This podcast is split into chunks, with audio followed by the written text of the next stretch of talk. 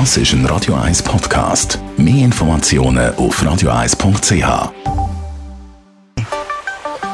Der Finanzratgeber auf Radio 1 wird Ihnen präsentiert von der UBS.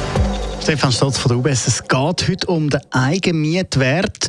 Da hört man immer wieder Stimmen, die sagen, dass der abgeschafft soll werden. Erkläre uns schnell, um was geht es genau beim Eigenmietwert? Eigenmietwert, immer wieder eine grosse Diskussion der ist schon über 100 Jahre alt. Ähm, also der gibt schon mega lang.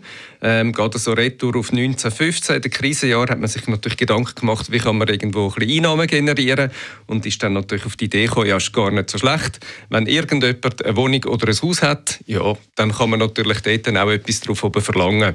Äh, die Diskussion, dass der weggeht, ist schon länger.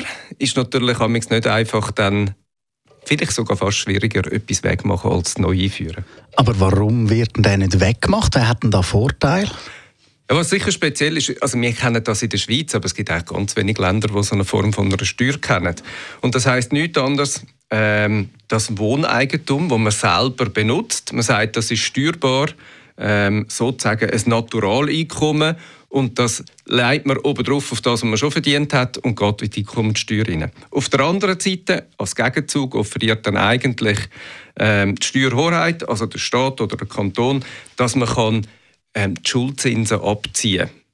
Und von dem her hat man dort das Konzept eingeführt, das ist gut.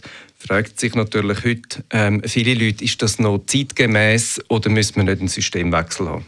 Ein Systemwechsel soll anstehen. Was sind denn Punkte, wo eben für so eine Abschaffung oder wo da angebracht werden, für oder gegen die Abschaffung angebracht werden? Ich glaube, was Einigkeit ist heutzutage, ist, dass man äh, quasi den Eigenmietwert ähm, nicht mehr will.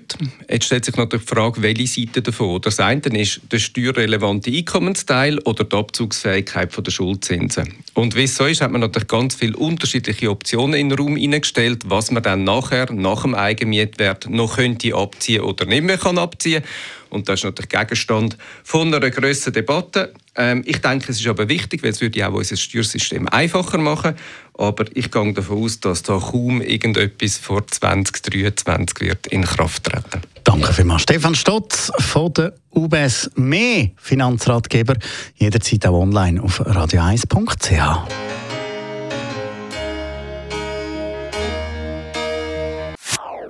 Das ist ein Radio 1 Podcast. Mehr Informationen auf radio1.ch.